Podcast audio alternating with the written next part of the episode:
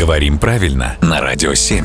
Володя, доброе утро. Доброе утро. Есть кое-что, что все мы предпочтем голодовке. Я говорю в данном случае про кипиш. Мгм. Скажи, пожалуйста, чем он так хорош, что любой подойдет, как говорится в той самой поговорке? Слово это имеет невероятное количество вариантов.